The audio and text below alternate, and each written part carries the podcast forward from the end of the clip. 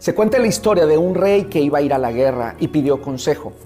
Y entonces alguien le dijo, mire rey, si son muchos, nos escondemos. Si son pocos, corremos. Y si no hay nadie, salimos valientemente y decimos, a la carga mis valientes que para morir nacimos. Creo que todos hemos dado un consejo o nos han dado un consejo. Unos nos han servido, otros no nos han servido. Hoy el consejo para ti y para mí es quédate en casa y permanece allí. Eso es lo mejor que podemos hacer. Hay consejos que nos sirven para este tiempo, hay consejos que nos sirven para mañana, hay consejos que nos sirven para toda la eternidad. Y de esos quiero hablarte. El Salmo 1 es un salmo precioso que dice, dichoso, bienaventurado, bendecido y plena o pleno la persona que sigue estos consejos. Y al menos da tres pautas que me gustaría que tú las reflexionáramos, que las reflexionaras en tu casa. La primera de ellas es que es bienaventurado y es feliz la persona, hombre o mujer, que no anda en consejos de malos. Personas que no tienen eh, al menos este conocimiento de Dios para conducirse de una manera recta delante de Dios y de la vida.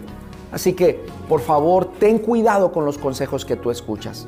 Lo segundo es, no te sientes ni te pongas a hacer escarnio de otros. Hoy las redes sociales sirven para poder exhibir, despedazar la, eh, la vida o la reputación de alguien.